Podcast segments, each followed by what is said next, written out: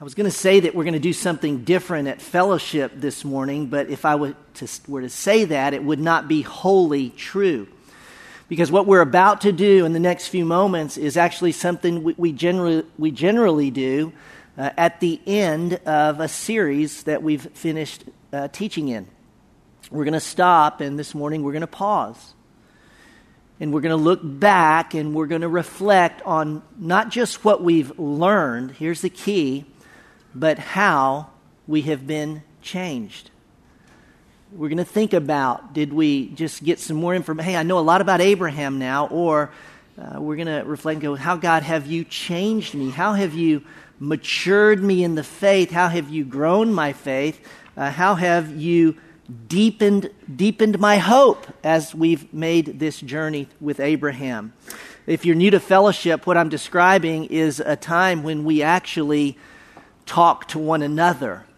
It is a time when it's not so much what the teacher says as what some of you will say to us about what God has done and is doing in and through you. I want you to know this is a very biblical practice. You often hear people say, well, we, we need to get back to the New Testament church. We need to be more like that. Well, well, this is a practice that was very common and regular in the New Testament church. I don't want you to turn there. I simply want to read from the book of Hebrews, where the writer tells us in Hebrews 10 23 to 25, let us hold fast the confession of our hope without wavering. For he who promised is faithful. And let us consider how to stimulate one another to love and good deeds, not forsaking our own assembling together, as is the habit of some, but encouraging one another, and all the more as you see the day drawing near. Uh, let us not hold let's, let us hold fast our confession of our hope you see. Let us consider how to stimulate one another to love and good deeds. When the, when the early church gathered it was not always just an apostle or a teacher just teaching. It was a vibrant uh, communal affair and people spoke to each other. We encouraged one another by our words. And uh, that's what we are going to do in our time today. I want you to know that when you share, please hear this, and it's not, it's not about you, it's, it's, it's about the good of the body and the glory of God. But when you share, someone with wavering hope, which there are plenty of us in the room, have our hope strengthened, you see, by hearing what God is doing in your life. So I trust when the Spirit prompts you in a few moments that I, I trust you'll say yes uh, to share with the rest of us. On uh, April of 19, April 19th this past year, we opened our Bibles to the book of Genesis and began a study of Abraham's life from Genesis 12 to 25. Uh, we noted that the, the primary uh, purpose of the story was to show us how God's going to keep his promise. Uh, we recognize that the primary principle of the chapters is the nature of biblical faith. Uh, Michael early on reminded us uh, that it, it's, it's not just the faith when we first believe, okay? It's not just that there's a point in time when we trust, we believe that what Jesus did, he did for me. You see, that's the initial faith of, of, of our salvation. But as we study Abraham's life, we're looking as well at the ongoing faith. You see, we're looking at the faith of everyday, every moment life by which we are sanctified, by which we are set apart, by which we mature in our faith. And then last week, Michael ended the series at Genesis 12, 1 through 11. Verse 8 reads like this Abraham breathed his last and died in a ripe old age, an old man satisfied with life, and he was gathered to his people. Satisfied, full, uh, content. No one in this room will escape death. But how many of us will meet death satisfied. one way to reflect upon the life of Abraham is to recognize that in his life we see how a person lives such that when they die, they're satisfied. Now, this is going to sound strange, but it's not an exaggeration to say he died happy. What would it look like for us to live in such a way? When my dad passed away earlier this year, I got a ton of time with him uh, in God's great kindness to, to just talk and sit and be uh, over, over, the last year. And man, I'd sit and ask my dad, hey, what, what did you think of me when I was a kid? What, what was I like? Hey, tell me about your life. What did you do when you were married? And tell me about your regrets. What do you wish you had done different? I mean, we just, we talked about all of those things. I asked him advice about being a dad, about finishing life. Imagine if we could walk into Abraham's tent. Oh, it'd be musty, dark and dank, kind of stuffy, I'm sure. But we got to go in and, and ask Father Abraham just before he died Abraham, how do you live in such a way that you end well and you end satisfied? Abraham, uh, how, how, how can I how do I trust God hmm, when it, it doesn't make sense? How do I trust God uh, when the fact is I'm terrified? I'm scared to. I've got some really good news. The Spirit of God actually went in that tent, asked Abraham those questions, so to speak, and we actually have his answer. I want you to turn in your Bibles to the book of Romans. I want you to go to the book of Romans, chapter 4. Romans chapter 4, Abraham, is a very difficult time in his life. Um, he uh, is uh, in that critical moment of life when he's struggling to reconcile, note, his reality. I'm old, we cannot get pregnant, with God's promise.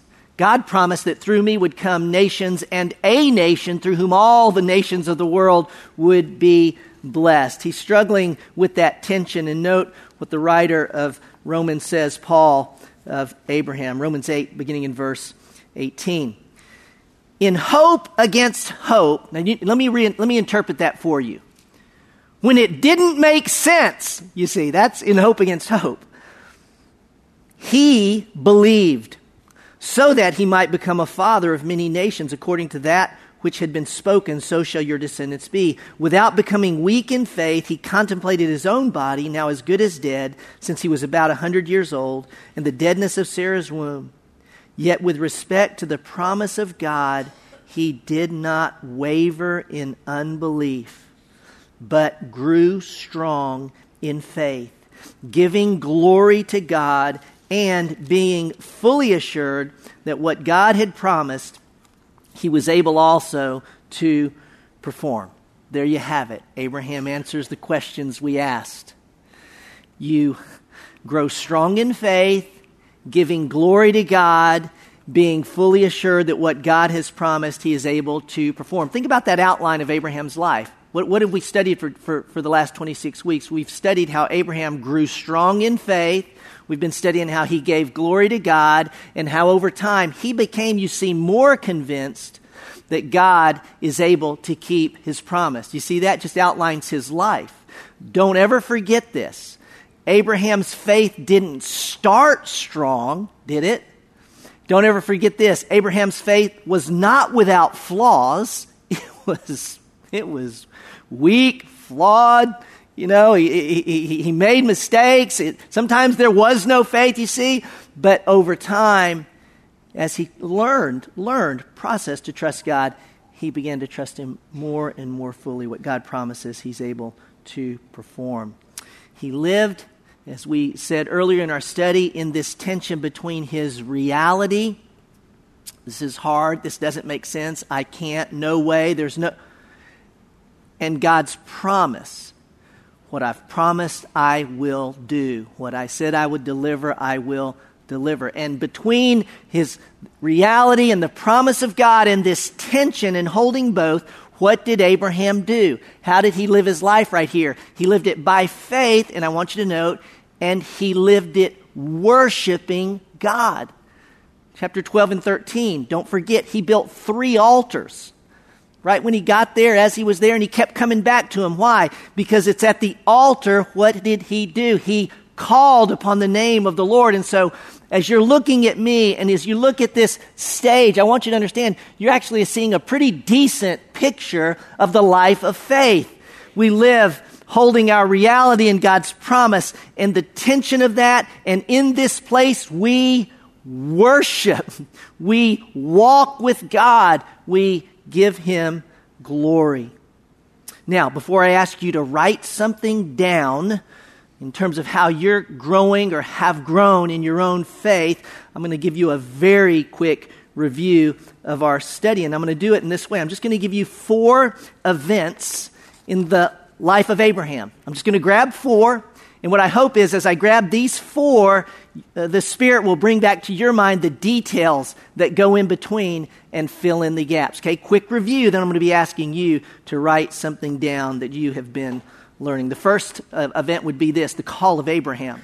The call of Abraham. Let's go all the way back to the beginning, chapter 12, verses 1 through 3. God calls Abraham, Leave your country, relatives, your father's house, and go to a land that I will give you. Rob Sweet, when he taught that passage, you'll remember he, he said it's like, it's like walking out of a movie and missing the first three minutes.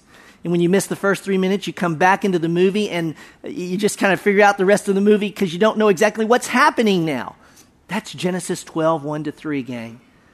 Those three verses. Understand the rest of the Bible is God progressively revealing how he is fulfilling that promise to Abraham. And what that, what's that promise about? It's about how he's redeeming, bringing back to himself a fallen humanity. It's how he's delivering on the promise that he made in Genesis 3 that one day a man would be born of a woman who would crush the serpent. This is an oversimplification, but in the sense, and make everything right again. You see, that, that's the promise. How's God doing that? Genesis 12, 1 through 3, he makes this promise to Abraham. And the rest of the Bible is God fulfilling that promise. Rob described the promise in, I think, a really wonderful way for us to think about. What God promised Abraham was that through him would, would, would, he would make a people of God in the place of God with access to the presence of God. This is the promise that would come through Abraham. Well, well, how certain? I mean, how do we know God's going to keep his promise? How did Abraham know God would keep his promise? This is the second event. The call of Abraham goes to the cutting of the covenant. The cutting of the covenant. Genesis 15, do you remember this? And by the way, I am not going to cut this ram wide open like I did those three in those services. But um, in the cutting of the covenant, you remember it was a bloody, spooky, dark scene. You remember this, Genesis 15. And, and God makes, and makes a covenant with Abraham, and it's the way they made covenants in that day. Two leaders of clans would come together and say, okay, we're going we're gonna live together. We're going to be kind to one another. We're going to you know, help each other grow. And to promise to do this, we're going to cut these animals in half. And they split the animals literally in half lay, filleted them out. They're laying side each side, you know, side by side. Remember, he split three animals in half, including and, and probably didn't split the, the birds. Split them in half, and so what you've got is split animals and a pathway between these dead animals that's absolutely covered in blood. And the two leaders would walk between those dead animals and they would say, If either of us don't keep up our end of the bargain, so should we be. And they go through there and they seal, you see, they cut this covenant. Now, the amazing thing about the covenant that God cut with Abraham is that only one party walked through God. Abraham was asleep. Well, this is so significant because you see, God is saying, I will fulfill this covenant. It's on me. Now, we go, well, well, wait a minute. I mean, Abraham had to do something. I mean, surely he's got his end of the bargain. Listen, Abraham's part of the deal was believe. Wait, wait, wait. No, he had to. No, no. Abraham's part fulfilling his part was to trust that what God had promised, he would do. Men and women, you see, he's foreshadowing what it means, right? To be saved, to trust Christ, understand the gospel. What do oh, I got to do? Will we believe that what Jesus has done, he's done for me? Faith. You see that? So the call of Abraham, there's the, the cutting of the covenant. And, and then there's the sacrifice of the son. Of course, you know, major, major event in the story of Abraham. It reaches, the story reaches its climax in the sacrifice of Isaac, the promised son. And the question arises out of that text how can God keep his promise through the promised son if the promised son is dead? this, this, this is like a deal breaker. This is the end of the story, in a sense, is what we sense and feel. Now, in a way I can't explain, but the writer of Hebrews tells us, remember we went there, somehow God had, had, opened Abraham's eyes in the, in the spirit to know that Abraham believed God could raise his son from the dead. And yet, and so Abraham went, raised the knife, and now, he didn't, you know, the, the arm was stayed, right? It was like, Abraham, he stayed. But you see, God knew that Abraham, in his heart, had obeyed the difficult command. Was the ram caught in the thicket? You know, that was the substitute. Ooh, how about all the things going on in that story? The substitute for Isaac. Now, in that story, we found uh, a most difficult and yet life giving principle of faith. This, you talk about says easy, lives hard.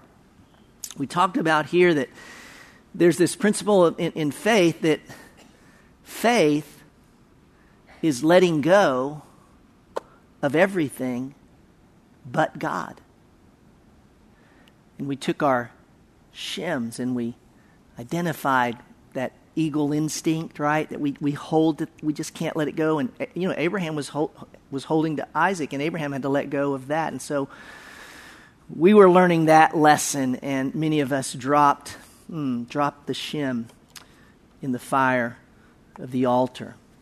The call of Abraham, the cutting of the covenant, the sacrifice of the son, of course, all these other things going on between. But the fourth, uh, the, the, the, the one I want to wrap on is the yes of Rebekah the yes of Rebecca.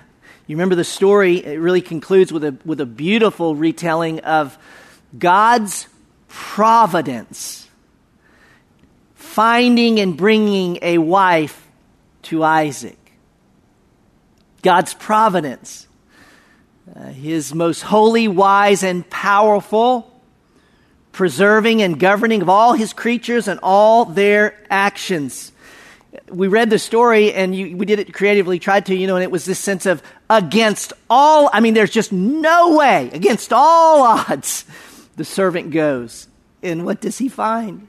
Does he find a needle in a haystack? No, he finds a needle in a hay field. It's just no way it could happen, and yet God, in his providence, brings this about. We come full circle. Think about this. You come full circle in the story God calls Abraham. By faith, Abraham does what? He leaves country, relatives, and his father's house. Rebecca. Some hundred years later, Rebecca, will you go with this man? And what does she do? By faith, she leaves country, relatives, in her father's house. Isaac and Rebekah, the promise is being fulfilled. Oh, we studied so much more, and I hope some of it comes back to you. But I'm going to ask us right now to, to take a moment and, and reflect on uh, what God has been teaching. I want everyone, uh, I, would like everyone to take their program, if you will. Take your program, and I want you to go to the back cover of your program. I, I hope it's blank, or maybe you've written something down, but go to the back cover of your program, and I'm going to ask you to write a statement on the top of that program. And I'm going to ask you to finish the statement.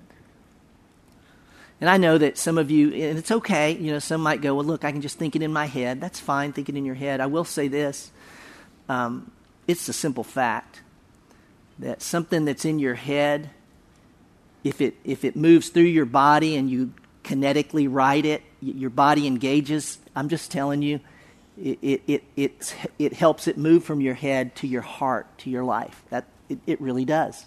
So write it. Just write, write out this statement for you that you're learning, if you will.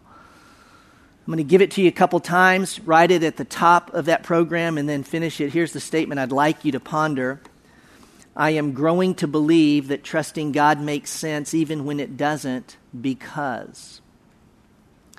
I write out, I am growing to believe that trusting God makes sense even when it doesn't because. And you don't need to, you know, write a treatise. I, I would just say this write what, what the Spirit brings to your mind. It might be a sentence, it might be a few sentences. Wonderful. It may be some bullet points. You just it may be a, a, something you remember from the series and a principle or a lesson that, that, that is still residing in your heart. It could be a little brief story of what God has done, God did, and He's just reminding you, I can trust Him. You see that? Be a number of things, but I'm giving you time to sit and write down. I'm growing to believe that trusting God makes sense even when it doesn't because.